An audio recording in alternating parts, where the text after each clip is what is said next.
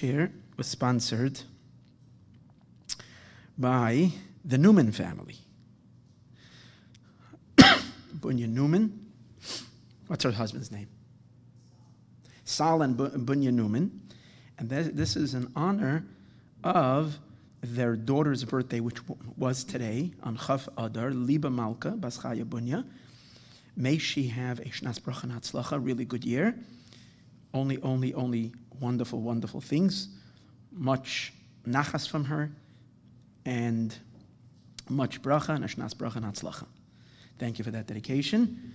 Tonight's class, tonight is the yahrzeit of my grandmother, Chana Tzivya Bas Rabbi Yecheskel, and she was extraordinary in my life. Um, and this is very special to make the share in, honor, in, in her honor. And also, tomorrow night on Chaf Beis is my other grandmother's yahrzeit, whose name is Rivke Bas Rachel. That's interesting. Two grandmothers back to back. Tonight is my father's mother, and tomorrow is my mother's mother. May both their neshamas have a fantastic and very great aliyah to the greatest of heights. And um, they should be here soon. That's what I'm waiting for. B'ezras Hashem. So, so obviously, the subject is what's on everybody's mind. Um, everybody is thinking. The last two weeks ago, when we gave the class, last week was Purim, so last week there was no class on Monday night. Two weeks ago, or still before this, I mean, this has been going on for a few months already, but the epidemic and the the, the, the panic and the, and the whole world looking like it's coming to an end is just a matter of the last couple of days. And being that I do address current events all the time, and a lot of people are turning to me and asking, what's going on? People like to make sense when there's chaos. There's just a, a, a human, a human um, nature is that you want to feel somewhat in control. So if you have at least an explanation, even if you can't control it, but if you have an explanation rationally, logically, you can kind of feel like you're a little bit in control. So people are asking me, I'm not a Navi.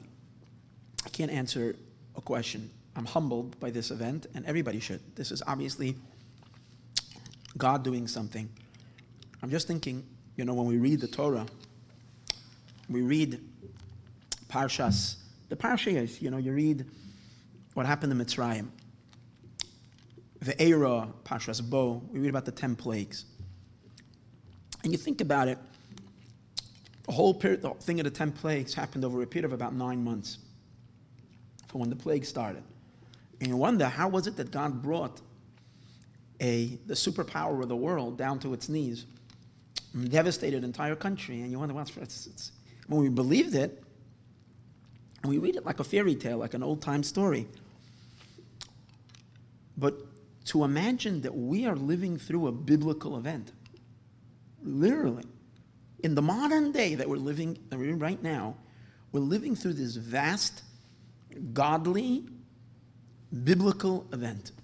Biblical meaning it's it's like the big stories that happen in the Bible, like a flood, like the plague of the firstborn.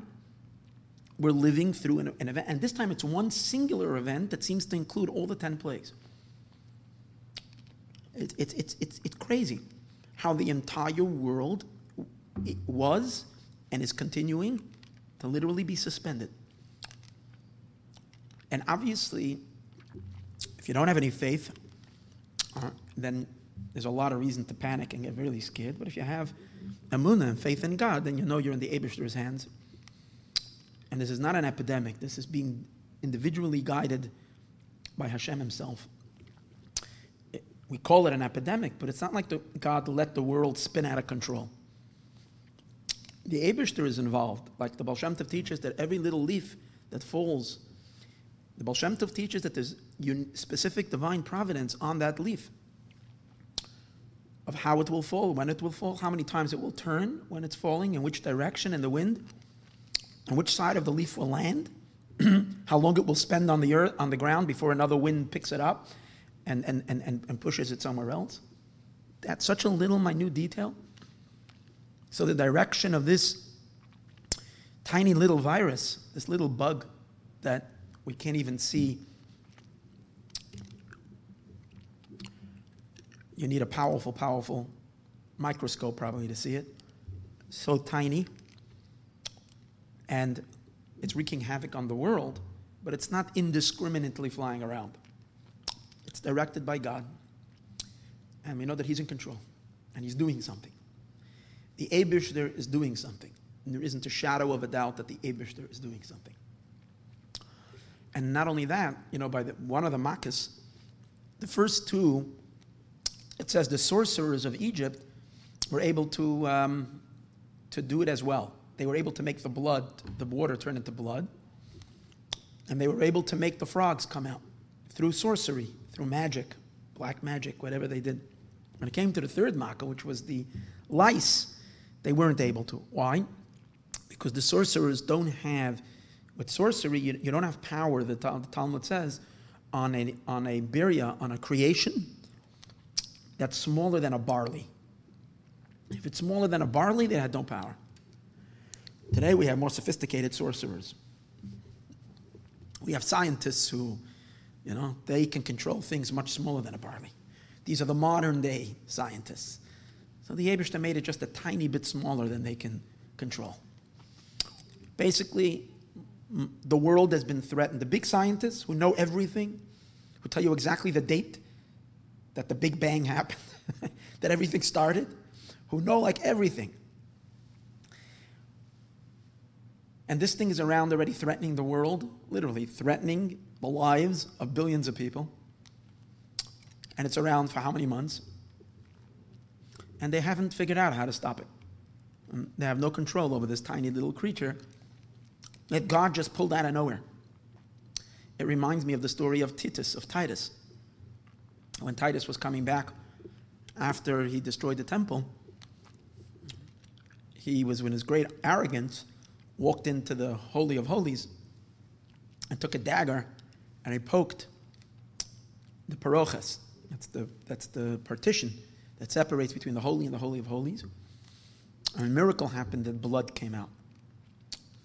So he was convinced that God, that in his crass, dense brain, he was convinced that he murdered the one above. He murdered the God of Israel because he had blood dripping. And he was able to, obviously, he found evidence. He was able to destroy the temple and kill all the righteous tzaddikim, all the saintly people. So when he was going home, on the ship, carrying the prisoners and carrying many of the uh, vessels of the, of the Holy Temple with him back to Rome, a mighty storm broke out. And he knew, see, after, after he thought he killed, you see how much they believe in, the, in lies? Because he already, he right away identified the storm as God coming to take revenge of him.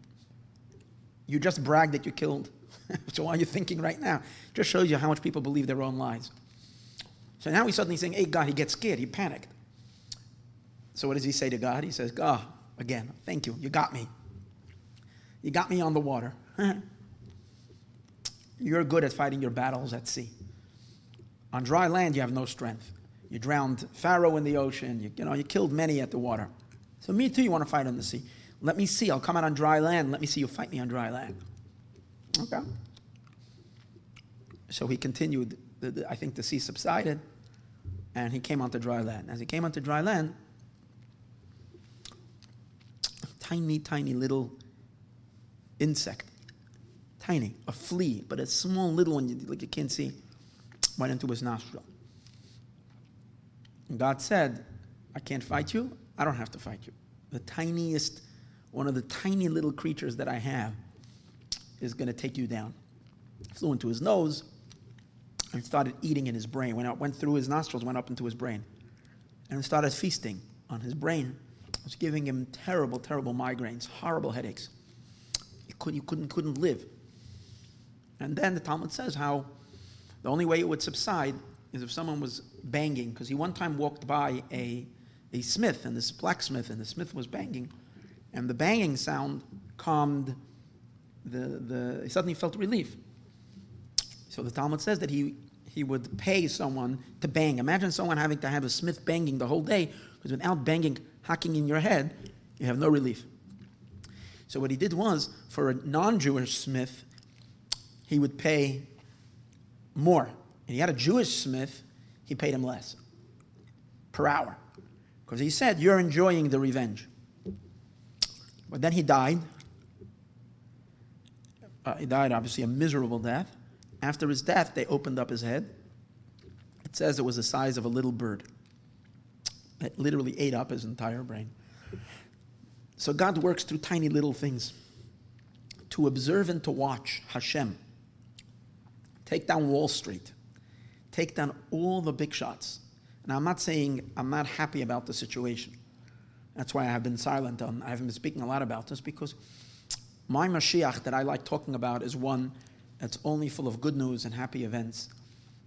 I'm not looking for catastrophic events and blaming it on Mashiach. And this is a, a negative thing. People are hurting both financially and, medic, and, and in health. People are in pain. People are isolated. People are panicking and they're scared. I'm not happy about that. That's not a good thing. And, um, and I don't want this, God forbid, to continue another second. And not just pe- people and Jews. This is no good. But on the other hand, we can't deny that this is God doing this. Obviously, it is good. So, what do we say with such an event? That is obviously, probably, this might go down as one of the top 10 events in human history in terms of its, of its climactic effects on the entire world.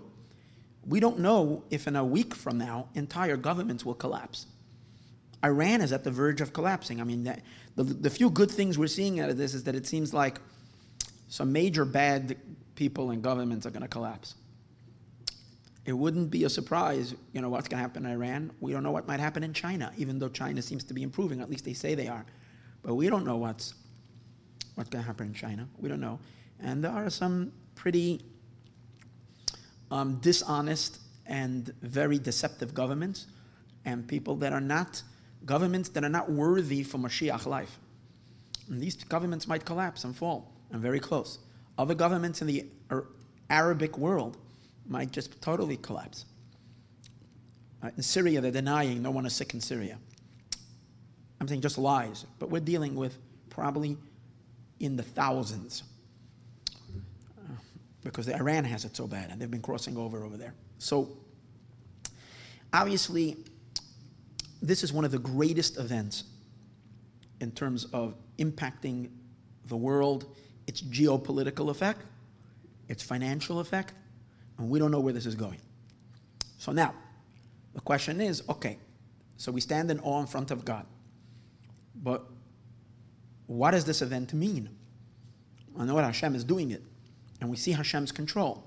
So, on the simplest of level, we know we can't rely on anything in life. Today's days, you can daven, and you can daven with so much more kavana, because all the other things that were distracting during davening, because you were relying on Mr. Wealthy Man or Mr. This or Mr. That. These people with their money and with their all, they can't help you.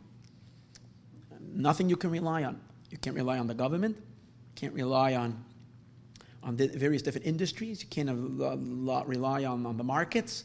You can't rely on everything you thought that you're controlling your monies and your things and they're safe. We don't know. We don't know what's going to happen with our bank account. We don't know if money, if a dollar is going to be valuable in three days from now. I don't want to chas v'shalom predict anything negative. I'm just saying that the unknown, I'm just saying that the unknown, right now, there's nothing we can bank on. Literally. The world has come to a state where there is absolutely nothing we can bank on. If you're a Jew, or even if you're not, if not a Jew, but if you believe in a God, in a supreme power, you know that the only one who's in control and the only one who's running things, only God. That's the only one you can put your, your trust in. But that's a great thing. Why is that a great thing? Because it's stupid and foolish to rely on anybody else or anything else to begin with, because they never were in control over anything. It's only that till now they made believe they were in control. It appeared, it appeared, it looked like there was some other power that was in control. So these were things that interfered in a person's davening. It was inter- interfered in your deep connection with God because you had to struggle with believing in other things. But today, there's no more struggle. Today, you can open a siddur and say, Thank you, God, for keeping me alive. And say it with all sincerity because the doctor can't help you. The only one that can help you is the Abishter. And so on, and, and every single bracha. Parnasa is only going to come to you from God. Everything is going to come to you only from Hashem. Because we have zero control over anything in life. So that's a blessing. That's a good thing in the middle of this darkness, in the middle of this chaos. But I think, obviously, there's more to this. I think we can't look at this event. We're, we're, we're very quick to forget. We live in, in, in, in, in, in a very quick world. We see one event at a time. And when we go into a certain crisis, we become so consumed by that crisis as if we can't see anything else. Everybody remember two months ago when they killed Soleimani? Like for two days, everybody was gripped that what is Iran going to do? We were waiting that the whole world is going to explode because Iran is going to take revenge of President Trump and of America, and who knows what's going to happen? Terrorists are going to blow up Washington, or I don't know. People had were scared. Israel might be attacked, and everybody's mind was kind of like completely taken. Not like the corona because it didn't impact everybody individually in the same way, but it did really capture our attention. And now we've totally forgotten about that. We're on to something else. So that's the nature of people. We get completely, we get into what is happening and we forget its connection. But it's important to connect and to see things in the wholesome plan.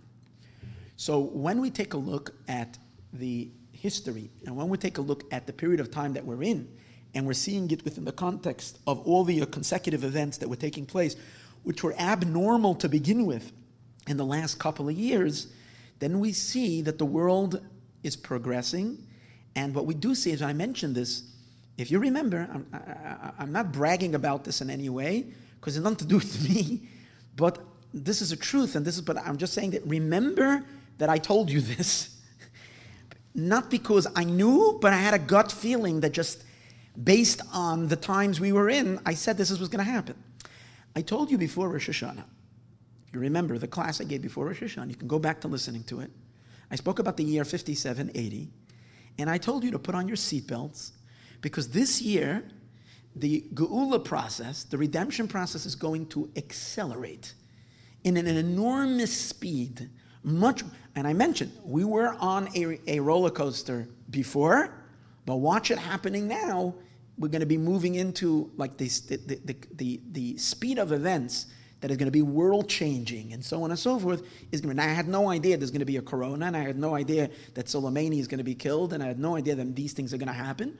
But I just knew that uh, it's not me knowing. The Lubavitcher Rebbe said to us 30 years ago, the time of the redemption has arrived, and that's a prophecy. And I'm going to say that again. The Lubavitcher Rebbe said it's a prophecy. So if someone in today's world wants to contradict the Rebbe and think that he knows better than him, Gesundheit. Go ahead, do whatever you want.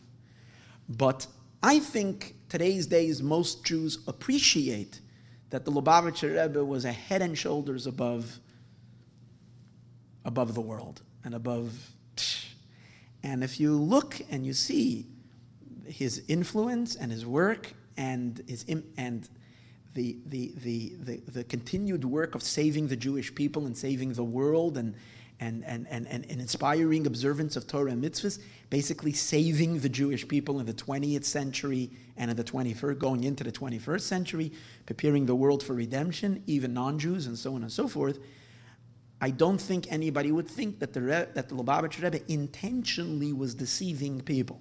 You realize to say that the Rebbe was intentionally saying oh, ma'isa Anybody knows that we're dealing with the person of emes shebe emes, truth of truth, with chas not say anything other than absolute emes. So if the Rebbe said that the geula, that Moshiach, that, that he's prophesizing that the time of redemption has arrived, so 30 years ago, as we got to 1990 and 1991, we entered into Moshiach zone. Now after that, certain things happened that were looked the opposite. And as I mentioned in many classes, we saw a lot of things happening seem to be going the other way. But the Geula, the redemption, was set into motion. And as a result of that, uh, I knew, and I've been carrying this in my kishkis, in my innards for 30 years, At certain points, I almost lost it because it, it, the, the concealments and the darkness was so dark.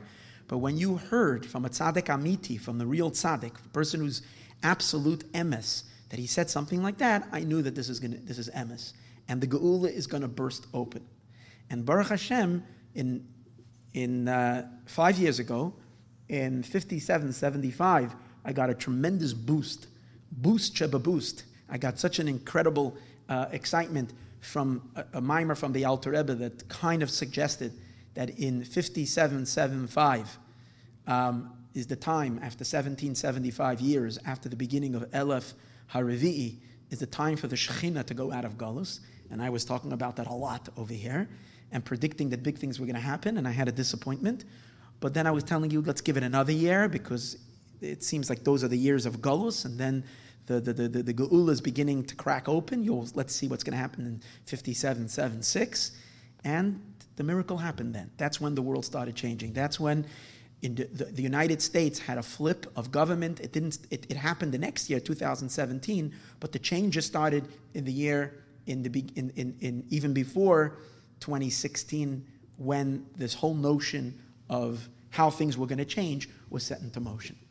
And we've seen things that don't make any sense. How the world that was literally, in terms of its p- political pressure, was putting pressure on, on Israel in, an, in, an, in, a, in, a, in a crushing in, in, a crushing manner, in a way that was just unbearable. It reached a point that it was literally unbearable. And suddenly, when they thought that they were finally going to completely throw Israel under the bus, they allowed them to pass resolution 244, what was it? Something like that. I remember 2443. I'm not exactly sure which resolution it was, but it was the resolution that that all occupied, all, all, all, uh, all um, territories are, are illegal and a, flag, a flagrant um, violation of, of, of, of, international law. This was literally a fight against God. This was a fight against Mashiach. And suddenly, how the, the Abishta threw a monkey wrench into the greatest political upset in all of history happened. The greatest political upset.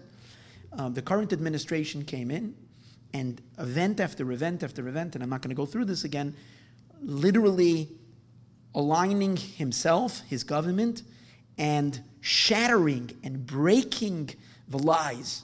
I think the greatest in, uh, contribution that he made, and again, it, it could have caused chaos in the United States, and, and I'm going to leave this to smarter people than me that can analyze this. But the benefit that it gave Israel is un, in, in my little opinion, is, is literally unmeasurable the fact that he coined the phrase fake news because people started to stop trusting the New York Times, the Washington Post, CNN. And that was the source of this horrible, horrible, horrible war that wanted and continues to want to stop the Geula. I'm not saying consciously, but subconsciously, because it's a, a literally. And by doing that, he discredited in a huge way the voice of the Klippa. He literally took a shmata, a cloth, and, and muted them, stuck it in their mouth, and they're gagging. They couldn't get their words out. And that is unbelievable. And after that, the announcement of Yerushalayim, the change of attitude towards settlements, the announcement of the Golan Heights, the, uh, and more than everything, I can say more, each of these is just stunning. The breaking of the neck, of the breaking of the neck of the Iranian government and the Iranian anti Semitic regime that was literally going to wipe out, that their plans were, and they weren't ashamed even to say it, that their plans were to wipe out Israel with, with nuclear weapons. They didn't say with nuclear weapons, but they threatened to wipe out Israel when everybody knew their intentions and their plans. They were supported by all of Europe. They've been supported by the previous administration. And he took them and literally broke their back. He broke by first going out of the Iranian of that of that horrible deal, then by putting crushing, crushing sanctions on them, and after all of this, after all the sanctions, and after all of this, killing their mastermind, taking out their untouchable hero, their power, who they relied on, that he would literally be untouchable, this wicked man, Soleimani, and with taking him out. This is incredible. And uh, again, credit should be always be given to the one who did it. And we tilt our hands to the president, our head to the president, or our hats to the president, and we give him a big thank you. But the main thing is to realize that God threw a monkey wrench into the world. The Eberster flipped the entire world over. Why? Because Higiya zman Geulaschem. And who's really behind it? Mashiach Tzidkenu. Mashiach Tzidkenu himself is behind all these events. As I pointed out, how, the how the, all these dates, when all these events happen, all co- correlate to powerful Jewish dates and powerful dates on the Chabad calendar. And as the Rebbe said, that the time has come that Moshiach is beginning to fight the wars to, to, to, to lead, to, to, to, to, to bring about the weakening of the enemies of Israel, the enemies of Moshiach, the enemies of the, of the, of the Messianic era. So that has to be destroyed. And we've seen it happen. In the middle of all this crisis, as we got close to this year, again, this just got stronger and stronger and stronger over the last three years. So anybody can clearly see that, and as I mentioned other times, and it's not just him, it's not just one person, but major, major other powers in this world that were in conflict with Israel and ready to hurt Israel and, and also had a major flip over. All the Arab countries, the Gulf states, started making alliances with Israel. Unheard of. And England, a major player in the European nations, and in a sense, someone who the European nations need to keep their economy strong. Brexit broke away, and Europe is at the verge of collapsing. They won't withstand. They won't, they won't withstand two things. They won't withstand their immigration. There's another millions of people running away from Syria now because it was fighting that restarted in Syria. Turkey is threatening to let out, to open its borders, and to allow millions of refugees into Europe. Europe was already collapsing under the weights of foreign, of foreign um, people. Plus, with England going out, and I'm not even counting coronavirus, I mean, you see the weakening of a force, of a powerful force that was literally anti Semitic and really to hurt Israel. Poof, gone. And again, this we're talking about, in, I mean, we're talking about a few years. We're talking three years of continuous God's work in the world to change and transform and lead the way to the Geula. In the middle of all of this, what happens? Israel can't put together a government. And I'm just repeating this. I know I've said this so many times. We cannot forget the. We can't look at this individually. We have to see the entire package. Israel, for the last year, and by now it's already more than a year, does not have a stable government. They had three elections and they're still exactly where they started. They don't have a government. So, what does that mean, Israel doesn't have a government? Isn't that a sign that there needs to be a fundamental government change in Israel? Why else would God do this? That they can't put together a government. They are at a stalemate. They're trying now and giving guns. Eh, I don't think it's, it's possible that it's going to happen it, it, again, I'm not a novice. I can't say predict the future, but based on the narration that all this is Moshiach, it's not going to happen. It's going to collapse. It's not happening. Uh, the prime minister is indicted. They're ready to open up a trial on him. They just pushed it off. But chaos of chaos. But the other thing, on the other hand, Israel doesn't have a government, but its country itself is one of the safest in the world. Take a look. Even the coronavirus, they've, Baruch Hashem, managed to control it better than anybody else. And those that are ill, Hashem should send them refuah shalem immediately, but way less than, than especially the countries in that area. I mean, how Israel was able to protect itself. I mean, it's not Israel protected itself. The Abishter is protecting. Hashem should continue to protect. Unbelievable. And their economy, the best economies in the world, the GDP that means the gross domestic product of Israel keeps on rising in incredible, incredible, incredible way. much more. And, and, and, and in Europe, they're going down. Their GDP, that means the amount of money per person, per capita, per, per uh, person, is, is now, I think, higher than France, um, higher than Germany. I'm not sure Germany, but I think so. Higher than most European countries, evening up, and uh, getting probably closer, closer to the United States of America. Uh, Europe is falling. It's unbelievable to watch a little country. Everybody hated them. Everybody, and yet, powerful. Right? This is all Mashiach. This is all Geulah. But the problem is, this is not the Mashiach yet.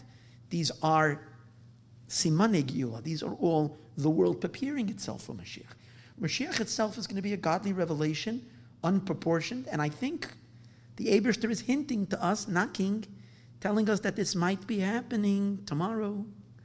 Because here and after, and in the midst of all this crazy chaos, Hashem turns on the pressure, takes the entire world by surprise. Suddenly, no one thought. And I think, if I can add one, these are just thoughts that are coming to my head. I didn't. Um, um, you know, one of the one of the major things I think that's happening over here Again, these are my, this is just speculation. Again, I'm not teaching you a Parsha class tonight. I'm just trying to share my thoughts about what's going on. I know that um, Baruch Hashem, I've able to, Hashem had given me the ability to be able to strengthen Jews' Amunah, so I'm just allowing the thoughts that are coming to me, which hopefully are coming to me from above, to, to, to, to inspire. So one of the things that disappointed me was that the president somehow, I don't think he was the one who initiated this, who came up with this, but that he went along with an idea of taking parts of Israel and giving it to the Arabs. And that is a no no. That is, you don't start up with Eretz Yisrael. I can say one thing the president was not put into office to do that. Now, he might have a plan, I don't know. He might have a plan that the Arabs are not going to accept it, and then he's just going to tell Israel to take the whole thing. Even if he does have such a plan, the Lubavitcher Rebbe did not agree with that method because the Rebbe did not allow, and there's only one authority on that, and that is the authority of the Torah. And the Rebbe speaks the authority of the Torah.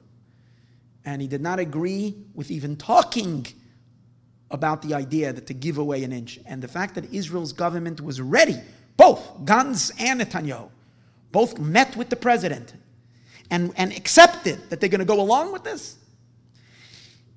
If our president had one X on his record, that was it. And it bothered me very deeply. And nothing to do with me. I just couldn't make peace with that. And like everything else he was doing was so consistent with the Abishter's plan. Obviously, this too, Hashem is in control. So I want to say to the president, I love you very much, and I admire you, and I thank you for all you've done.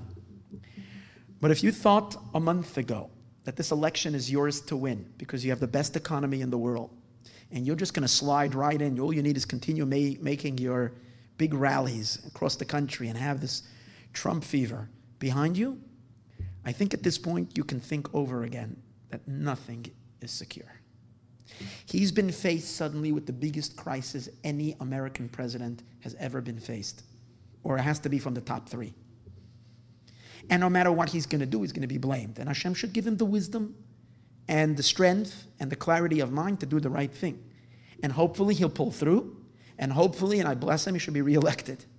But I do say to the president, if you're listening, if you get to hear ever, I don't know how, Hashem has his ways, or if some other person hears what I'm saying and can relay this message, and that is that you were made president of the, Uni- the United States to serve the United States, but to help the Jewish people. And you've helped the Jewish people tremendously. But to think that you have ownership over God's home, God's private garden, that I'm telling you, you don't have any ownership on. And as long as you're doing what the Abishter wants, he's going to protect your presidency. The moment you start playing games with his land, it's not secure. That's all I'm saying. So if there's any message that needs to come to the president, I think this is it. And I think we Jews need to speak up. I'm, I'm saying this on behalf of myself. I'm not saying this on behalf of the Jewish people. I'm not an authority for the Jewish people. But I'm saying it on behalf of myself. And if Jared Kushner listens to this message, I'm telling it, you know, you people were so sure that you have this powerful economy. And now what happened to the economy? The president announced today that it could be we're going to a recession. And it's totally not his fault. But doesn't make a difference. The buck stops by the president. So if people are suffering, you never know. They're not going to get anything better with Bernie or Biden, but, but, but the way people are, if they're frustrated and they're upset, uh, they can, you know, let's try some chas shalom. So I'm just saying that the things that are happening in the world, believe me, they're, and I, I think he's a guy, I believe that, you know, I'm not going into personal life, I'm not judging any human being, but I do believe, based on all his choices that he's made recently, that he's a God fearing man and he believes in God. Everybody's got issues. I'm, I trust, I also try to be a God fearing man, and many times I fail. You know, I do things I shouldn't. I, I think things I shouldn't. I, I'll, I'll, I'll whatever. I'm not going to go do a confession now on the, on the mic. But I'm saying that, that, okay, so he's not the perfect person. But I do believe he's a person who believes in God, and he's a person who believes that his power is coming from God. And therefore, if you stand with Israel and you stand with the Jewish people, and standing with Israel doesn't mean, and I'm going to say this very clearly, standing with Israel does not mean trying to help Israel by, by, by, by uh, figuring out how the Israelis can lose, how Israel can lose half of its land. And I don't care if it's a demilitarized country, whatever it is. The entire land of Israel was promised by Abraham. And if there's anything to Abraham, by God, to Abraham, Isaac, and Jacob, to your children I will give it. And if there's anything dear to God, it's that promise, as we're seeing. So I would steer clear, as the President of the United States, from messing with the Holy Land. Now, another amazing thing that came out out of this corona, which is interesting, is that Al Aqsa have been shut down. That means that there's no services taking place on the mountaintop. Now, do you know that the Haftorah, the Har HaBayit, that's the mosque, they shut it down because of Corona. So there's no one there. It's empty. It's desolate. There's no one coming to pray. It's the doors are locked. They're not coming to pray. They're afraid of the epidemic. So they shut it down. So it's, it's clear. What's so beautiful about that? In two weeks from now, in less than two weeks, is going to be the first day of the month of Nisan. So the, in, in the Haftorah that we read this week, the Haftorah of Parshas HaChodesh, this week is going to be the Parsha of Parshas HaChodesh, we're going to read how God says to Yecheskel that the first day of business in the third temple is going to be the first day of the month. That's the day we're going to inaugurate. Just like the Mishkan was inaugurated on the first day of Nisan, so the third temple on the first day of Nisan is going to be inauguration. So you don't want it to smell from what was going on there. So you have like a 10 day, I don't know exactly how many days, 11, 12 day, two week uh, shutdown. So you have already time for the place to air out. I think it's unbelievable. The first thing, that place is empty. If you needed, till now we couldn't ever get them chased away from there. Now there's no one next to the mountaintop. It's clear. There's place for the Beis HaMikdash to come down. I think that's awesome. The other thing that I think is going on and this is very important, is that this event on a global scale is basically a display, as you mentioned earlier, that the only one that's in control is God. Caught the attention of the entire world. Um, what exactly is going to be the consequences of it, I don't know. Um, I cannot say this with 100% certainty because I would have to be a prophet to do that, and I'm not a prophet. And, I, and God did not speak to me. And I don't have any hallucinations that God spoke to me. I do believe sometimes that inspiration comes to everybody if you want and if you're hoping for from Hashem. So I do believe that certain inspiration comes from God, but I don't have any direct conversation. I speak to Him, I don't ever heard God speaking back to me. So um, I, am not a prophet. Um, and so I can't tell you uh, this with absolute certainty, but I do not think for one moment that we are going to come out of this crisis and life will go back to normal. In other words, I don't see this, okay, let a few months pass. Maybe the, maybe, maybe the economy will go down, and, bum, bum, bum, and you know, the, the, the, the, hopefully, you know, there'll be the, the least chas v'sholem death and people impacted by the, by the virus, and everybody will be healthy again, life will continue, and we go back to life. Um, if I would almost promise, but again, because I'm not a prophet, I will almost promise that from this crisis, we're coming to Mashiach. This is not a crisis that's just another, we're going to go back. I saw someone write um, Uh, from a shul, and they were saying the shul is closing down. So they wrote that we feel very sorry that the shul is closing down, and we hope that Be'ez Hashem, the crisis will pass, and everybody will be able to come back to our beloved shul. Was beautiful words, but I thought it totally, totally missed the mark. What you write is we hope this crisis very soon is going to pass, and we're going to be all together fly to Eretz Yisrael. To, by the way, another amazing thing, and I mentioned it on Shabbos already, is that all the all the planes are available now. My son flew today. He says, "Ma," he wrote on, uh, he sent on the chat. I never saw such an empty plane. He came from from Washington D.C. Empty, literally empty flights. The flights are empty, but hundreds hundreds of planes are grounded. Now, the moment Mashiach arrives, we're going to need lots of planes to fly the Jewish people. If all these planes are canceled, we have we have thousands and thousands of planes available that don't have to go through rescheduling because everybody canceled flights for the next three months. So now the month, we're now in the month. See, what, what excites me about all of this is the time that it happened. It happened in the month of Adar. It's going into the month of Nisan. Nisan is when we're waiting for all the miracles to happen. And as I told you, the reason why I was so excited about this year is because this year is 57, 80. Eight is where all the miracles happen. Eight is the power of the Geula. This is the, and now we're coming to Nisan, which Nisan is the month of miracles. And this Shabbos is the Shabbos of the Chodesh Hazeh Lachem. This is the Shabbos of, the, for you, the Jewish people, I have miracles in store. You're not under nature. You're in a complete different system. I mean, and, and this whole crisis hits us in the month of Adar, from Purim, going to Pesach.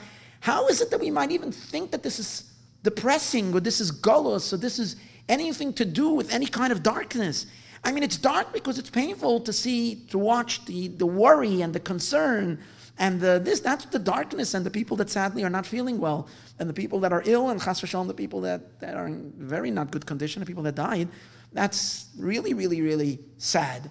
So that's why it's not happy, but the, the crisis itself, that something is going on of such monumental, of such world uh, cosmic significance is clear than the time that it's happening that this is messianic. And I didn't even want to say it's messianic, Mashiach. To me, this is like seconds before the redemption. This is, I don't know. Um, I'll be very surprised if it's not like I'm saying. I'll, I'll surprise if it's not like I'm saying. In other words, if you meet me in Chodesh Iyar and kind of the crisis fizzles off and we're all looking at that, um, definitely going to be devastated. That I can tell you, but I, I, this is this is this is this is clear. This is clear. We're mar- we're going to Mashiach. So what? So what should we do? What should we do? It's nice to, to believe that we're going to Mashiach. So what should we do? I have one question. This is my question. And this why, and maybe this is one of the reasons why I can't tell you what I told you earlier with 100% certainty. Here's my question. What I don't know, what my doubt is, and maybe anybody in the audience that's going to listen to this class is going to be able to, um, is going to respond and give me maybe clarity in this. I don't know if this is another time of an opportunity that the Abishter is giving us to jump onto the bandwagon and, and, and make Mashiach happen and that's going to require, however, some degree of our efforts. Or, no matter what, we're now we're now in the we're now in the um, how do you call it when water goes Or let's put it, we're, we're right now in the eye of the storm. And, um, and Mashiach is happening. The question is only for our own. So, does that mean we go to sleep? No. The question is only then if for our own benefit we got to get active so that we're not embarrassed from Mashiach, that we knew that we were active and we were in the last moments that the Abishter is giving us a chance, we were active in the Geula. So then it's more like personally for ourselves. So we're not caught in our PJs when Mashiach came. We are dressed for the Geula. We've learned a lot of Torah, we've done a lot of mitzvahs, we've done a lot of prayer, and we've helped other people by giving other people emunah. Or, that's one possibility. Or the other possibility is, but whether Mashiach is coming or not, is no matter what, it's happening and it's happening now, or it's an opportunity that God is begging of us, giving us a big shakeup that since this is such an auspicious year and it's such a powerful time, if we rise to the occasion as Jews and we cry out for Mashiach, we don't just pray for this crisis to pass. We take the opportunity to cry out and we say, Abishter, enough is enough. We want you and we want Geul and we want Mashiach now. So God is hoping that we're going to take that opportunity and help him bring Mashiach. If, if, if, if, if, if, that's, if that's what's needed. So, so that's my question. Are we literally at the end? In a way that it's not even up to us anymore, it's just going to enhance ourselves if we take part of it? Or, or maybe it's a blend of both. Maybe it's happening no matter what, which I see, I, I think that's what I'm leaning to the most. Again, this is all speculation. But the way it seems to me, again, if my, if my opinion is worth anything, is that the Geula, I mean, it's, it's, it's, it's hard to believe that something like this is not going to follow through all the way to the end. That's why. That's why it's hard for me to believe that this is just a chance and we miss it, chas v'shalom. We just missed an amazing opportunity and we ended up with an epidemic and a scare and a financial crisis for no reason. So God forbid that that should be that it should be that it should be like that. On the other hand, for it to be a situation where, but to say that we're off the hook and no matter what Mashiach is coming, I'm not comfortable with that either. Either, because we always know that everything requires avoda on our end. So I think it's perhaps something like this: it's happening no matter what. It's happening no matter what. And now the question is how quickly and how easily and how smoothly can we make this happen? The more we get involved, the more intense we become with Moshiach, the, the, the smoother, the quicker, the easier it's going to be, the faster it's going to be, the more joyful it's going to be. Chas v'shalom, if we're sleeping, we don't want to chas v'shalom have to feel a greater squeeze. In other words, does it have to hit home? Or is it enough if it's happening around us at a distance to wake us up? It's like, sadly, you know, in certain communities, people were not careful. I, I am going to make a, everything we're speaking about doesn't take away from the idea that we need to be crazy careful. We have a responsibility to ourselves, towards others, to our families, to our communities. We need to be super, super careful. Um, so in different communities, they were lax until it hit home. In other words, once they started hearing of people in the community, Jewish people, elder, very sick, suddenly everybody got terrified.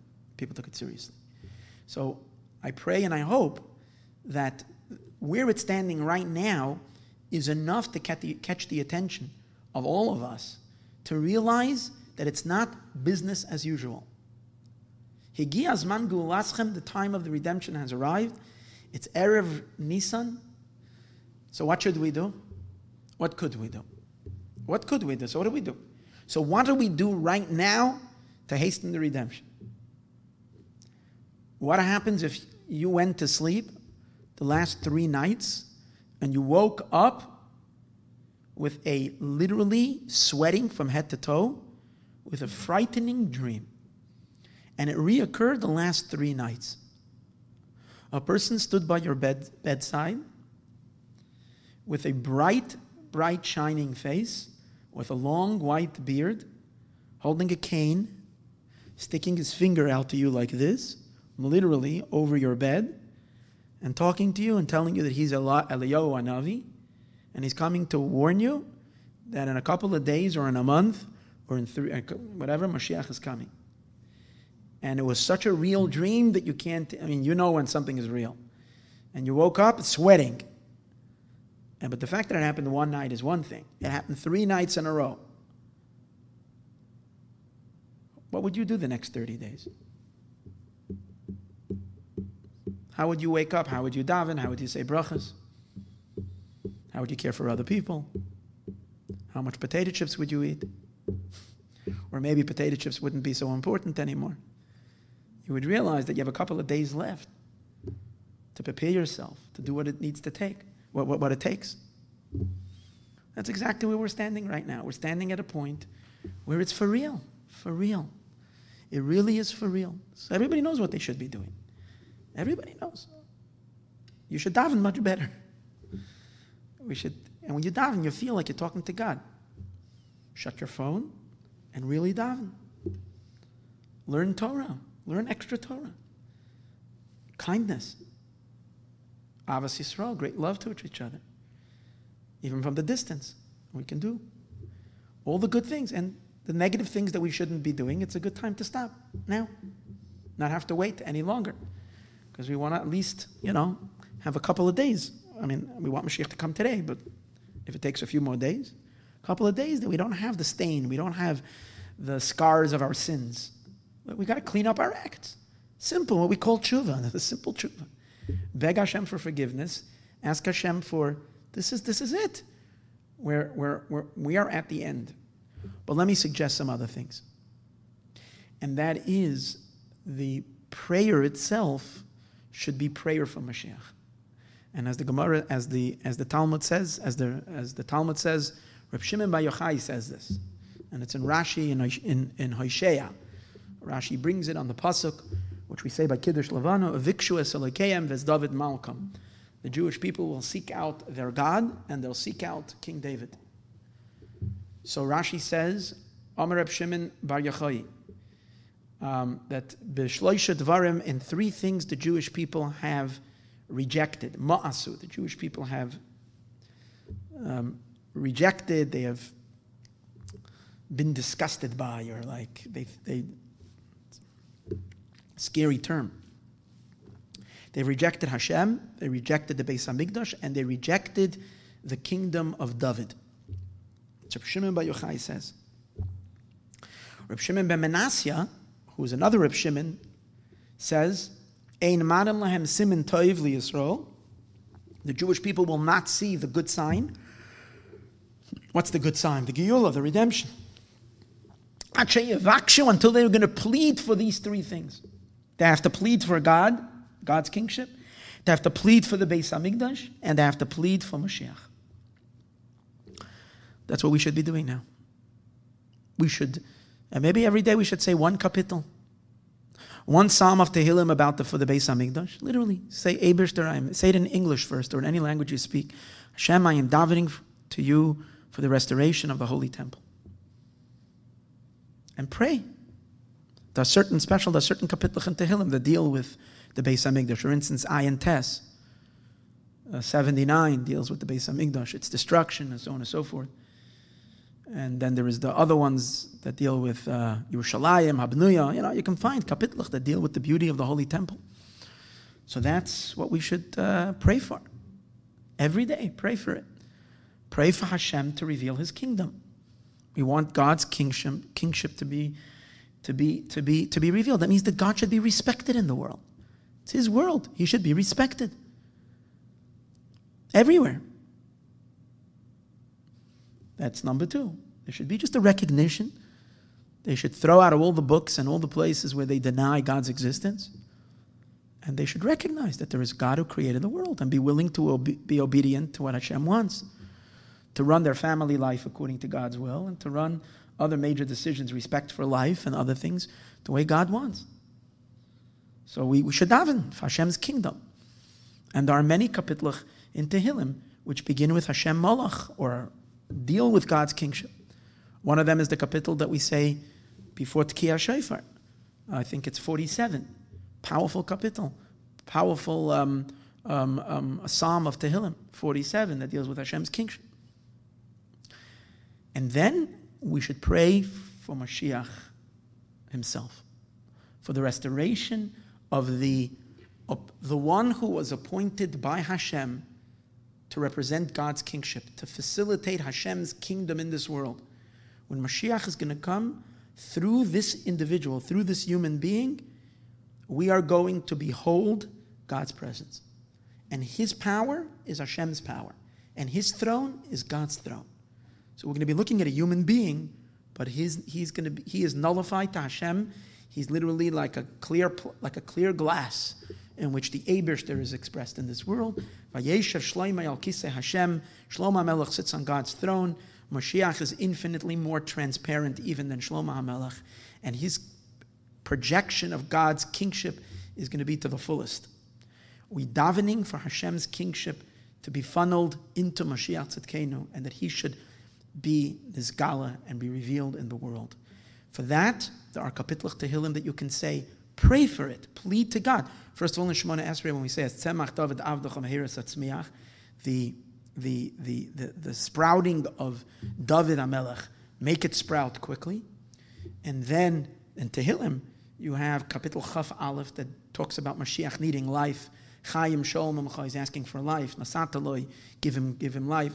There is the kapitel, uh, I think it's Ayin Bays, 72, L'shloimoi, where, where, where he's talking about Mashiach, Vayered miyam ad yom, that he will rule from sea to sea. That kapitel. You have later in Tehillim um, with David HaMelech, where Hashem says, I think one of the 80s, where Hashem says, uh, Pei Tes, Peites, 89. These are my favorite kapitlach. I, I, love the ones that plead for Mashiach. I feel, I feel a special connection to them. So in these, in 89, the, it says how the Abishter made promises. Achas nishbati leDavid. The Abishter made a promise to David. In leDavid achazev, I will never, ever, I will never, ever, um, chas v'shalom, um, um, lie to King David, be deceptive to King David, I will keep my promise, even if they will, even if his descendants do not keep my my mitzvahs, even this, I will never ever leave David. And then, and then, the, and then the and then the psalmist goes out and cries out, "How is it that now the, the throne of David has been cast to the ground?" And so on and so. It's such a powerful kapitel. These are this is a kapitel that we should all say every day. We should cry out on these three things. I'm just giving a suggestion. I mean, you, you can just daven in English or in any Spanish, any language you speak. Daven to Hashem for the restoration of these three things. Let's take it even a step further. If you really want to be in bullseye, if you want to be in the inner center of center of center of those that are really making it happen, on the pasuk of Vikshu Eselekeyim as David Malkam, where it says they will seek out Hashem and King David, their servant, the pasuk says, the Mitzudais David says that the Jewish people are, are, are also to plead to Mashiach himself, to, the, to this descendant of King David, that he should be their melech. In other words, they're also going to make a coronation. That's the idea of a coronation. They're going to coronate Mashiach Tzidkenu. And meaning they're going to come to Mashiach and say, please be our melech. So that's one of the things the Jewish people need to do before Mashiach comes. They have to coronate their king. The last avoda before Mashiach comes is the coronation of Melech HaMashiach. So now the question is, um, I think that if God is speaking to us through the name of the virus, because a name is very powerful, the, the, the virus that's known around the world is called the coronavirus. Corona means coronation. That's what it means. It means crown and it means coronation. Now, this is not the first coronavirus.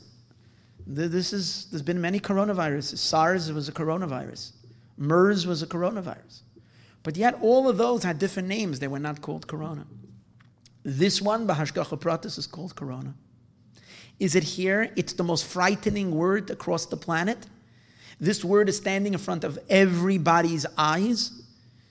It's standing and it's, it's, it's scaring everybody. It's changing the lives of everybody. And what's the word? Coronation, coronation, coronation, coronation. And if you don't know who to coronate, what's the coronation all about? Obviously, it's the coronation of God. For the whole world, it's the coronation of God. but it's the coronation of God's servant in this world. So the other name of the virus is COVID 19. 19, the number 19 is the number, I'm sorry, I'm going to be a tiny bit Kabbalistic. The number 19 is the number that represents Malchus, kingship. 19 is kingship. Why? Because we know that Adam and Chava represent the power of the divine, six divine emotions. Ze'er Anpin is Adam, and Chava is the seventh one. Chava is the seventh one. Because she's Malchus. Malchus is number seven. Malchus is feminine. Chava is Gematria 19. In the Yud K Vav K, in the letters of the gods, in the Tetragrammaton, the Tetragrammaton is Gematria 26. But in full, with the hidden letters, it's Gematria 45. Because if you add the hidden letters, a Yud has a Yud Vav Dalit. A Hey has a Hey Aleph. A Vav has a Vav Aleph Vav. And the latter Hey has a Hey Aleph. It's one of the ways, according to Kabbalah, God's name is pronounced. It's not the only way, but it's one of the ways. Then it's Gematria 45, called Shem the name of 45 if you take only the inside letters, not the outside letters. If you subtract from 45, 26, because you're taking out the outer layers, you're just leaving the inside layer, letters. What do you have? You have 19. That means the inside letters, which are the miloi, the filling letter, that's the malchus. Malchus is revelation. These are the letters that are hidden, but they are the letters that if you say the word, if you say a yud, it reveals the word. That's why it's related to malchus. Malchus is 19. Chava is 19. So now we have in the word corona, we have Keser Malchus, the crown to the king. But which king and which crown? The seventh crown. Uh, also, seven. Malchus is the seventh sphere. So it's the crown of Malchus. Keser Malchus. So if you still don't know who we're talking about, look at the word, take out the word COVID 19 and look at the word. Look at it. Look at the word COVID. It's just a tiny bit off of David. If I was to write David, I would read D O V I D. And this is C O V I D. And we know that there is a system in the Aleph Bays where you flip letters. So Aleph flips with Taf, Bays flips with Shin, Resh flips with Gimel, or Gimel flips with Resh, and Dalit and Kuf switch at the Bash. So from COVID, now it's, it's a virus, so it's a negative thing. So it's flipping, it's klipa. It's not, all, it's not, that's why it's a kuf. Kuf is klipa. But we flip it around, we get Dalit. David 19. Corona, the crown of Malchus of David. The crowning of, of, of King David. That's Mashiach. That's the last event that needs to happen in history the crowning of Melech HaMashiach. And the whole world is gripped with the fear of the negative side of Malchus. But any second, the whole, this, this fear is going to flip to awe of the powerful crown of Mashiach. Perhaps it's a reminder the time has come for us to crown the Melech HaMashiach. The question is do we have a Mashiach to crown? Mashiach, as I mentioned in other classes, is has already identified himself and has already um, has already said, and the Rebbe said it in 1990 and 1991, that Moshiach has already been anointed, and the only thing that has to be is the connection between the people and the Melech. So I think the time has come for, not, for us not to be ashamed, not to be embarrassed, not to be uncomfortable, but no, I believe, based on what it says, and I mentioned this, I'm not, I used to be uncomfortable saying it. I might still be a tiny bit uncomfortable, but I'm getting over it. I'm getting over it because I'm not impressed anymore with much of the world. I'm realizing that billionaires are not going to help me. Rich people are not, my, my faith is not in, rich people who are going to support me, or this one, or that one, or this one's opinion, or that one's opinion. I know after, especially if I didn't know it yesterday, I know it a little more today. I'm in the hands of God. And I believe that we're holding at a time where truth has to be spoken. I don't believe the Rebbe would make up anything that's not true. I believe with 100% certainty, and if anybody that doesn't, um, that, that wants to understand it better, there is a class online. I have it. I don't have it on my website, but I have it on on YouTube. You can look it up. It's called the Lubavitcher Rebbe Uncensored. So in that class, I spent about uh, three hours, and we went through all the talks, in which I kind of laid it out very clearly that in 1990, 1991, 1992, the Rebbe identified himself as Mashiach. The Rebbe said very clearly, and I and I and I, you can listen to that class. I've laid out the sichos, not just me, just and in 1991, 1992, we all believed so with absolute certainty.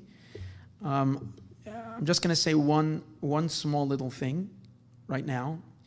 If you look in Rambam, if you look in Rambam, in the laws of Mashiach, the laws of kings, chapter 11 and chapter 12, if you look in Rambam, but mainly chapter 11, the Rambam describes the qualifications of Mashiach. You know, everybody's talking Mashiach, Mashiach is coming, Mashiach is coming, Mashiach is coming. And some rabbis who want to be a little, you know, I don't know, they want or whatever, say, oh, he's already here, he's in Israel. And he's there, but, but, but, but, but, uh, yeah, okay, so where is he? So we have a Rambam. The Rambam gives us signs. The Rambam tells us what are the signs of Mashiach. The signs the Rambam says about Mashiach is that he, a, a descendant of King David, will rise Yamud Melech, he will rise, and he will be a king. There will, there will arise a king from the descendants of King David. Isaac B'Torah, he has to be someone who's diligent in Torah study. Kedavid David, like David his father. Uh, Uba mitzvahs and in mitzvahs. And then he cares about the mitzvahs, and what does he do? V'yakiv kol Yisrael, and he, and he compels the Jewish people, all the Jewish people, to keep Torah and mitzvahs. V'yilchel Mechames Hashem, and he fights the wars of God. And then, and then, V'yivne Beis Hamikdash, and then he builds the Beis Hamikdash. V'yikabetz Nidchei Yisrael, and he gathers the Jewish people. And V'yisake Oilam, and then he corrects the entire world to serve Hashem. So the Rambam gives very clear description what Mashiach has to do. To summarize Maimonides in very short words, to summarize the Rambam, the Rambam, what the Rambam's novelty is, that Mashiach is not a figure that appears on the scene after the Geula. Like people thought, or at the time of the Geula. At the time of the Geula, Yankee Doodle comes to town riding on a pony. Like Mashiach comes rolling into town after all the work was done. It doesn't, Rambam negates that. Yankee Doodle is not going to come riding into town after the work. Moshiach is the one who is present in the world before the Geula and prepares the world for the redemption. What does Moshiach do to prepare the world for redemption? He himself is descendant of King David, who learns Torah diligently day and night, who, who has, who's a king. Now, right away, people are going to say, okay, so there's no Mashiach. Wait, wait, wait, so hold on. And he affects the Jewish people to keep mitzvahs. Okay, he compels the Jewish people to keep mitzvahs. And what else does he do? He's um, Yaakov Kol, uh, and uh, and eventually he fights the wars of God. And Okay. So, uh, based on this description, we're all arguing and saying, Mashiach is here, Mashiach is here, Mashiach is coming, Mashiach is coming. If we're following the halachic process, if we are, which why shouldn't we? If we're following Rambam's process, how can anybody say Mashiach is here? Where is your person walking around with a crown? Who is who is Yamud Melech, who is now riding on a big stallion horse with a bunch of other warriors with swords, fighting wars? Where? I mean, obviously, it has to be for the Jewish people in Israel, maybe. So, who's the king? It's not Bibi Netanyahu. Who's the king? So he's hidden. He's he's, he's, he's, he's, an, he's, a, he's, he's a quiet Jew. An, so then he has a lot of work to do before Mashiach comes. He's got at least 20, 30 years of work with the Jewish people, no? He has to get all, you got to get the Jewish people to keep Torah and mitzvahs, right? And he's got to fight the wars of God. Find me the person. I want anybody to tell me who is the person who's a melech, who's, who's, who's getting the Jewish people globally to keep Torah and mitzvahs and fighting Jewish wars. You have nobody. There's not one person in the world. Who is that person? You can point to me to? I don't know. From all the tzaddikim, from all, you have nobody. Except for one. Bottom line. Okay, I know he passed away 30 years ago. I'm not denying that. That's a problem. Maybe, maybe not. But does he fit the description? Well, he doesn't. He hasn't been wearing a crown. He's not a melech. The people didn't bow down to him. He didn't have servants walking in. What does it mean, a king? So, if you really analyze it,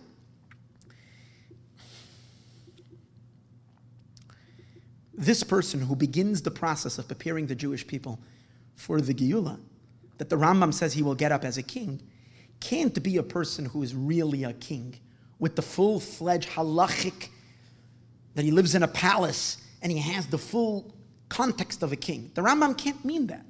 Because in order to appoint the king, you have to have a Navi, you have to have the Sanhedrin, you have to have the Sanhedrin. Before Mashiach comes, you don't have the Sanhedrin. So, how are you appointing a king? But yet, the Rambam says they will get up a king, Yamoid Melech. So, you have to say, you're not dealing with someone who is literally a king, someone who exhibits characteristics of a king.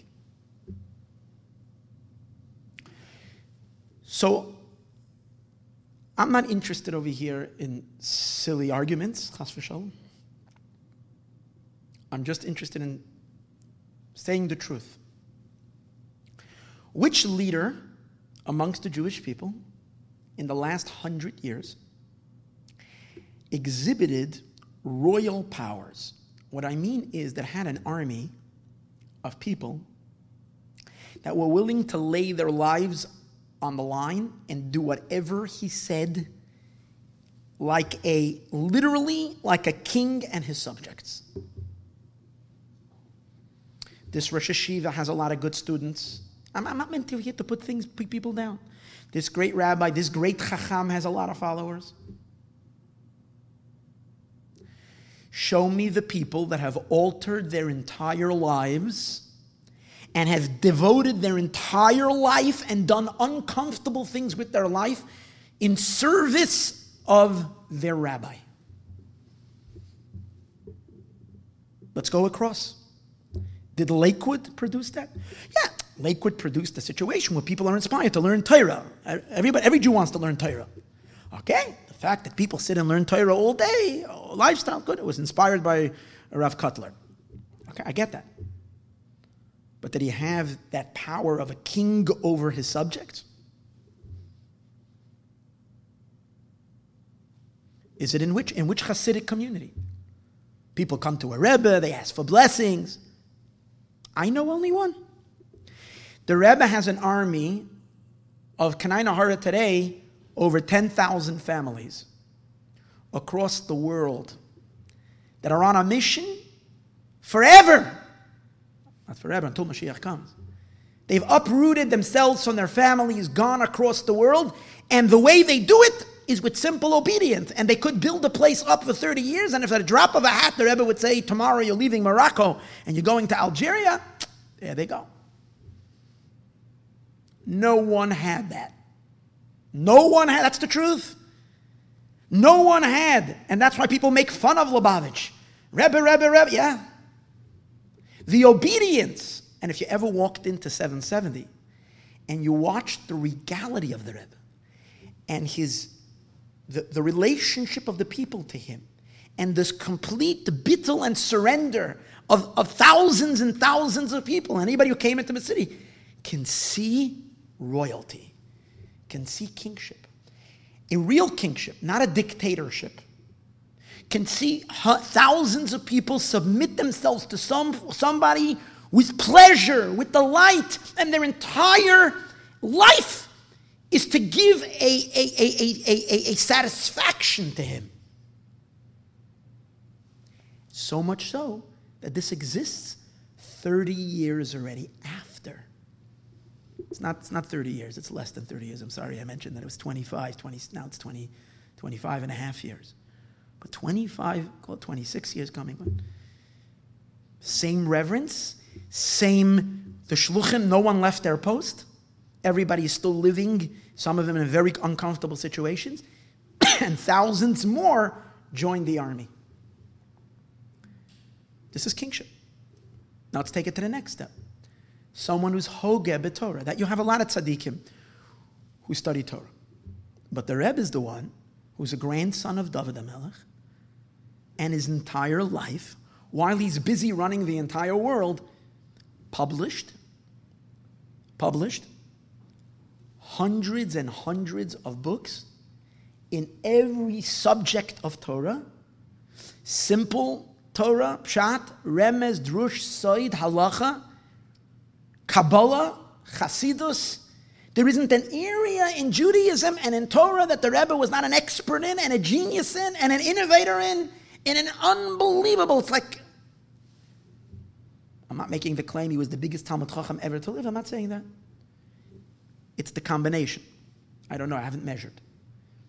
It's the combination of being a king, running an operation, reaching out globally to the entire world, having the entire world on his shoulders, people turning to him from all across the world for advice in every area, not just in Torah, but in every area. And at the same time, not a wasted moment where it's not Torah study. Unless he's busy with the Tzarchei Am, with the needs of the people. Torah study. Non-stop Torah study. Now, the Yaakov Kol Yisrael, he will, he will um, compel all the Jewish people. So you can picture Moshiach now in one of two ways. I let you make the choice. Compelling the Jewish people means that he has a baton, a stick, like a policeman's stick, and he runs around to people, picks them up by the chin, and tells them, You better keep a mitzvah, or else you're losing your, front, your front three teeth. I give you the option of thinking that. Or if he doesn't do it himself, he's got like, uh, like uh, in Venezuela, they have the killing police. So he's got a squad of such soldiers who run around with batons and sticks like that and beat people to, God forbid, to a pulp if they don't keep Shabbos or if they don't keep mitzvahs. I let you imagine Mashiach being such a person, if that's what you think Ramba means. Or when he says compelling, he means compelling with a smile, with love, with an infinite love, Jews to do mitzvahs. I ask my fellow audience which Jew is responsible for the most mitzvahs done in the world? And be honest. Which Jew is responsible for the most mitzvahs done in the world? The only one who set up a system of what we call mitzvah chasers, who hunt and chase and nag and hound and make Jews nuts across the world for the last 60 years or 70 years is the Rebbe. Does anybody have a, the, the number is an astronomical number how many mitzvahs were done because of the Rebbe. The last Jew who was responsible for this amount of mitzvahs, I'm comfortable to say was Moshe Rabbeinu because he gave us, he gave us the mitzvahs. Other than that, a single person racking up mitzvah observance. He has every young th- boy and girl running around on Fridays to every shop, getting people to put on tefillin. Get okay, so not all. The, the Rambam can't mean that all Jews are going to be shomer Torah and mitzvahs and keep all six thirteen. That can't happen before Mashiach comes. There's clear prophecies that state that the Jewish people are going to do tshuva after they come back. I think it was in this past Haftorah even that we read Parshas Para. We're going to do tshuva after, not before. So it can't be that all the Jewish people are going to keep all the mitzvahs before Mashiach comes. It means that he sets into motion a system that's reaching to Jews and helping them do tshuva and helping them not even do tshuva, do mitzvahs. Only the Rebbe. Fighting the wars of God. What does that mean? Are we talking about a general in the Israeli army? What does it mean, a person who's going to fight the wars of God? does it mean physical battles? Can't be. Number one, Rambam, we know that the. Uh, this is in this week's Haftorah. Everything is in the Haftorah. Parshas Pekudei. We're not going to read the Haftorah because we're reading Parshas HaChodesh. But if you look in Parshas Pekudei Haftorah, you know what it says? Hashem told David HaMelech, you're not going to build my temple because you spilled a lot of blood. So David HaMelech was disqualified to build the first Beis HaMikdash because he spilled blood. And the first Beis HaMikdash is supposed to be a place for peace.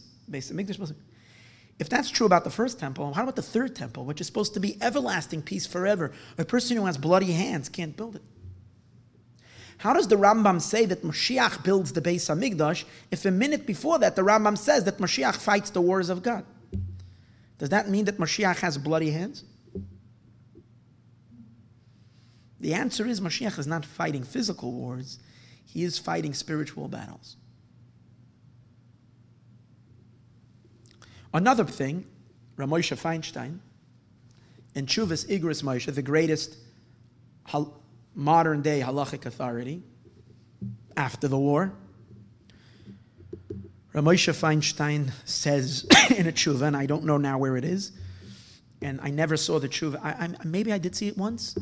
Um, I do want to look it up. If anybody listening to this class knows where it is, please send it to me. But I know it exists.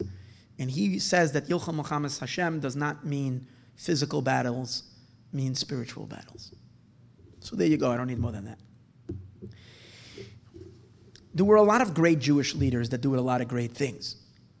This one inspired Kollelim and learning, and this one was a great, opened up chesed organizations, and this one this. But the Lubavitcher Rebbe, in addition, in addition to um, all the good and inspir- inspiring mitzvah campaigns and reaching Jews across the world, which would make him a very, very nice, loving leader who loves, like a shepherd who cares about every single one, was a powerful, powerful warrior and a fighter. If you read and watch the Rebbe's Farbrengens, and if you read about his life, what the Rebbe fought for, and the Rebbe fought and he wasn't afraid of a single person in the world. And he and he fought for what? For various different threats that are threatening the well-being of the Jewish people, or the Torah, or of Eretz Yisrael. So, what were the Rebbe's wars? The Rebbe fought that they shouldn't give back an inch of Eretz Yisrael. Not back, I'm sorry, taking the word back. I'm taking back the back. It was never theirs.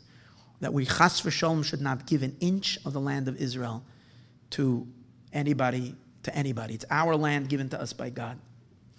While other great rabbis, even though today everybody sees that when they gave Gaza and when they gave, whenever they spoke about giving land, it ended up as the worst catastrophes. We didn't gain anything. We didn't get peace at all. What we got was horrible bloodshed. Today, everybody sees that that was a very big mistake. But throughout the years, many great scholars and rabbis did think that that was maybe a good idea to try when the Rebbe fought and fought and fought and never gave up on that fight. And the Rebbe influenced governments. The Rebbe actually said that he himself was going to stop, he's going to topple Shamir, and he toppled Shamir. That means the Rebbe actually had a hands on fight if he's going to, talk about giving back land. Yochel Muhammad Hashem fighting the wars of God. What does a king have to fight? For the protection of the land. And the Rebbe qualified. He fought that war like no one else. What else? The Rebbe fought for the preservation of his people. Do you know there were times that they were threatening to allow, now again, conversions that are not halachic, which would allow, God forbid, many, many Jew, many non-Jews to blend into the Jewish people and break the boundary between the Jewish people and the, and the Gentile world, which is the most horrible thing possible. Who fought for it? Against even all the religious rabbis. The Rebbe fought like fought that battle. And everybody knows the stuff is recorded. Mi, Yehudi, the Rebbe, the Rebbe almost got sick from aggravation of how callous and and and and and and and and, and sometimes indifferent even people that you would expect who should care for money and for different things and not wanting to upset anybody were not we're not strong the pain, the pain. I was reading the other day in one of the Farbrengens, the Rebbe is pouring out of his broken heart. He's crying, he's literally of how much pain he has from this chas v'shalom that, that, that, that, that such a catastrophe the Jewish people are going to. Yilchem, um, Melchames Hashem, mi Yehudi. What else did the Rebbe fight for? Shleimus HaTorah. If God forbid they wanted to mess with a tiny little thing in Torah. The Rebbe fought that there should, for, for Shmira Shabbos, the ships, that, that, that, that Israel that should not have, we shouldn't, God forbid, uh, the, the people were Machal Shabbos by through, through, through ships. So the Rebbe fought for that. I mean, talking about his whole life of his leadership, there was always a voice, a powerful voice that fought and fought and fought. And many things, he won the battle. So when I turn around and I say, who fits the description of Rambam? It's only the Rebbe. So now what, what do we stay with? We have a problem. What's the problem? Problem is that it seems like he stopped the middle of his work. Because in 1994, the Rebbe passed away. So that becomes the biggest obstacle. How can he still be Mashiach? Especially the whole idea of someone passing away and then that Mashiach coming from those who passed away is, is something that scares Jew, Jews a lot because it reminds people of another Mashiach that is supposed to come back by. So that's why Jews don't go with this. It's something that's, and that's what I think has become the greatest obstacle for this very powerful Emunah that was very strong and then it becomes a challenge. And it's a, it's a good challenge. I think it's a very good challenge. We don't like that, where we get annoyed by that. The question is does that disqualify this person by the standards of the Rambam? Let's first look at Rambam before we look at anything else. I can give you a midrashim that says Mashiach will come after an interruption, will disappear or pass away and then come back.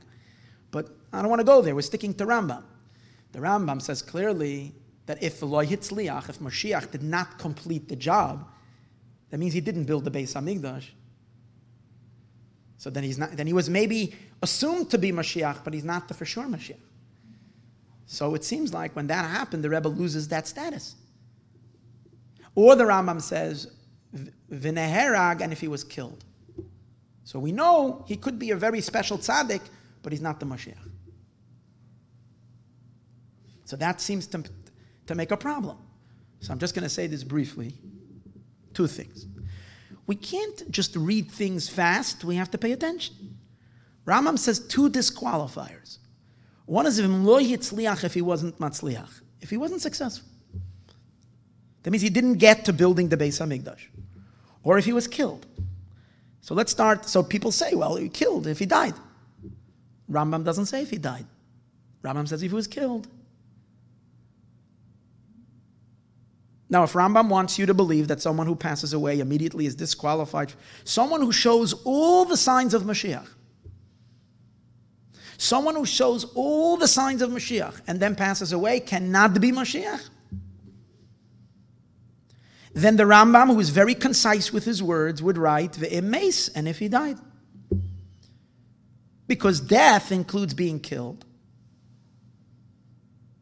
as well. But being killed does not is an exclusive way of dying. Killed is an exclusive way of dying. Dying includes being killed as well. If the Rambam wanted to make a statement that someone who passes away cannot be Mashiach, then Rambam should have said, Ve'im meis. You know it's not him. Finished. Rambam doesn't say that. Rambam says in Neherag. Why? So could be. I don't know the reason why the Rambam didn't say, but could be. What's the difference of being killed and dying? Just going to keep you another two minutes. Killed means he was defeated. His enemies killed him. Mashiach is never defeated. If he's defeated, he's not Mashiach. He lost. Mashiach is not defeated. I know people have a, a, uh, a concept of Mashiach ben Yosef dying. People have such a concept, Mashiach ben Yosef, based on Medrash. But Rambam is not talking about Mashiach ben Yosef. Rambam is talking about Mashiach ben David. Mashiach ben David is not killed in battle. So what? Mashiach ben Yosef is not killed in battle. Sorry, Mashiach ben David is not killed. So if he's killed, he's defeated. If he's defeated, he can't be Mashiach. But if he died, he wasn't defeated. Hold it. But you say, but he, but he wasn't successful. Because he spoke, the success is that Rambam says, if he was killed. So the question is, what happened when the Rebbe, by Gimel Tammuz, when the Rebbe, people predicted that Chabad would kind of fizzle out because there wouldn't be a leader. Everybody knew that Lubavitch is not going to appoint another leader. So people all predicted that Chabad and all of its monumental global work will die out. And the truth is that it didn't die out. And not only that, Chabad, you watch their, their, their, their every year the gathering of the Shluchim, and it gets stronger and stronger, and it's growing and it's exploding, and its network is stronger. It's unbelievable. It, it, it, it, I think, quadrupled, or, or at least tripled. I think, I don't remember, I don't know exactly the numbers, in terms of the emissaries and how many went out since 25 years ago. So the work, and when the people are doing their work, everybody knows in Lubavitch that all shluchim are doing their work on behalf of the Rebbe. Every shliach says, it's not me, it's the Rebbe's power. That means that he's still doing the work. I mean, it's liach. There's no, there was no break. In other words, the work that he was doing to prepare the Jewish people for the redemption has not stopped, has not ceased, is continuing, and only getting stronger.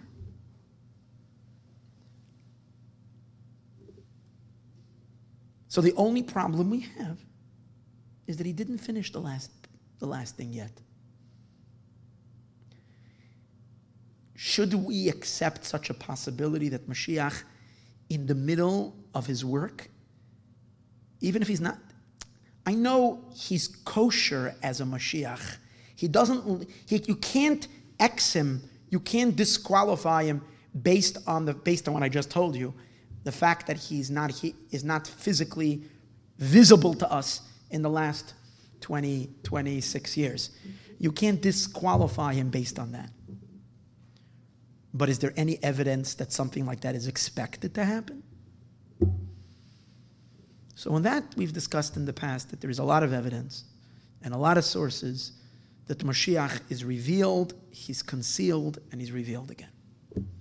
So it says in Medrash, and so the Sfas Emes says in Masechtas Rosh Hashanah, is most likely to happen. He comes, he reveals himself, and if anybody is honest and real and doesn't want to go into the hysteria that some people make, oh, Christianity, that's absolute stupidity. It has nothing to do with Christianity. Christianity is not disqualified.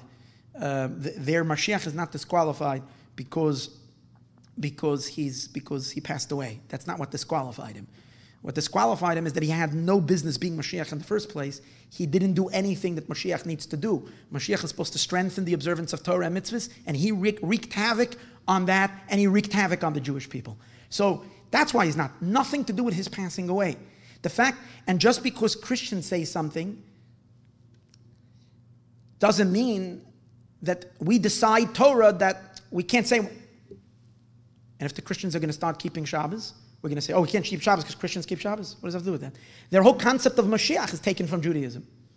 So the fact that they have, so that's why that argument is just a superficial, it's not an argument based on any anything valid.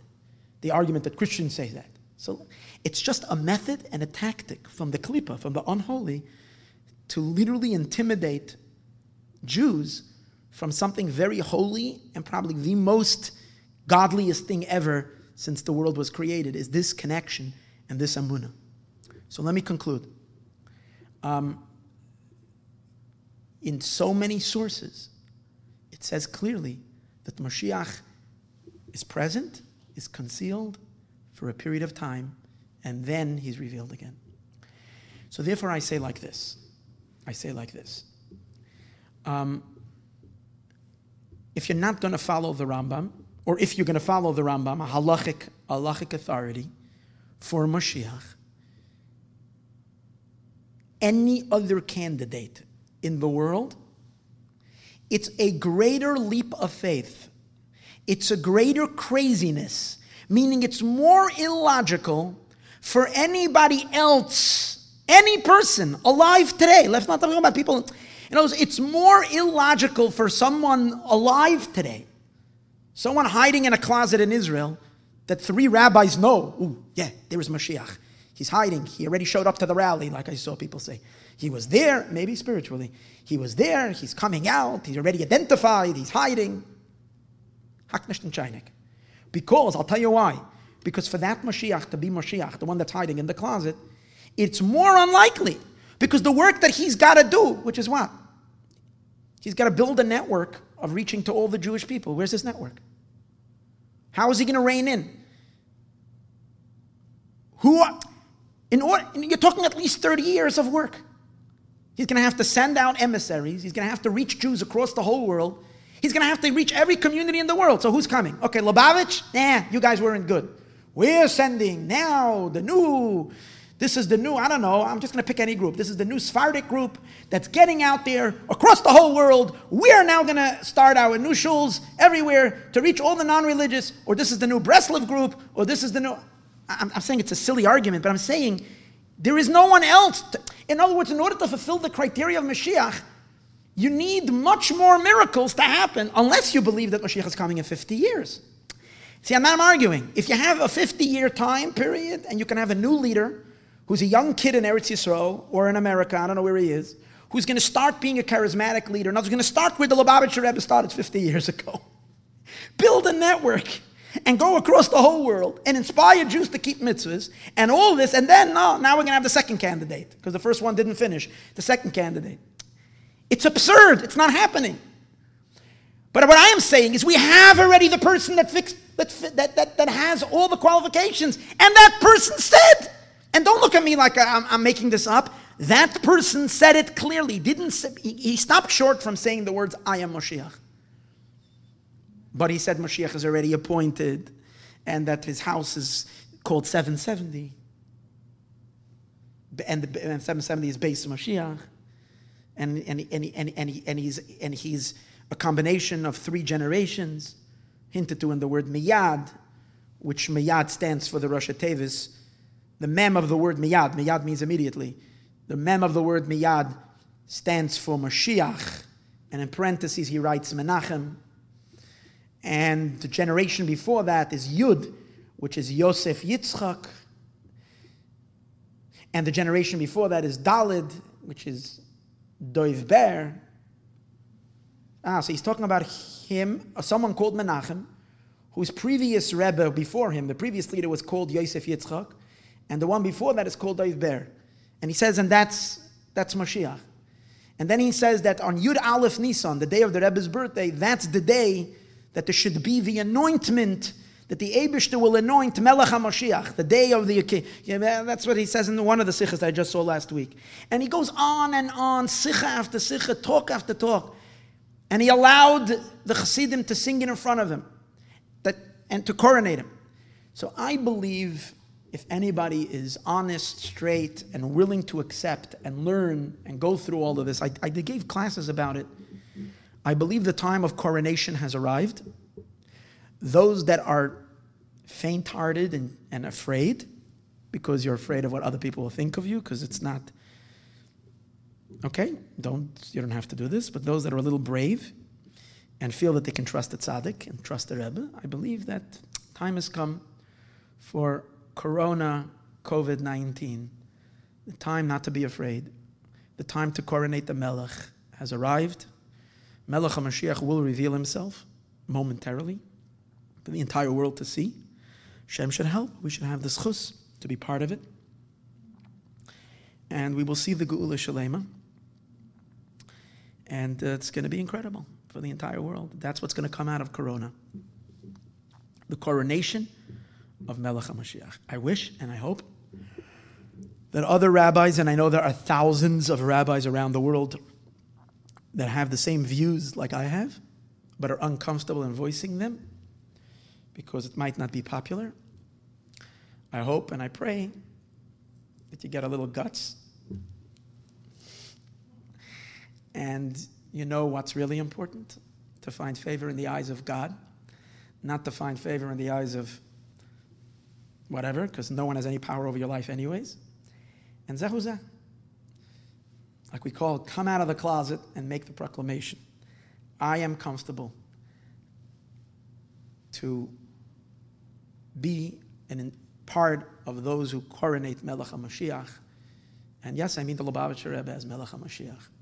Melech b'yafya yitachzena enenu, as I mentioned earlier, the Rebbe said it. To me, he's the only candidate. May we see his revelation for the entire world, now, Mekadev, Mamish, Mamish, and Mamish.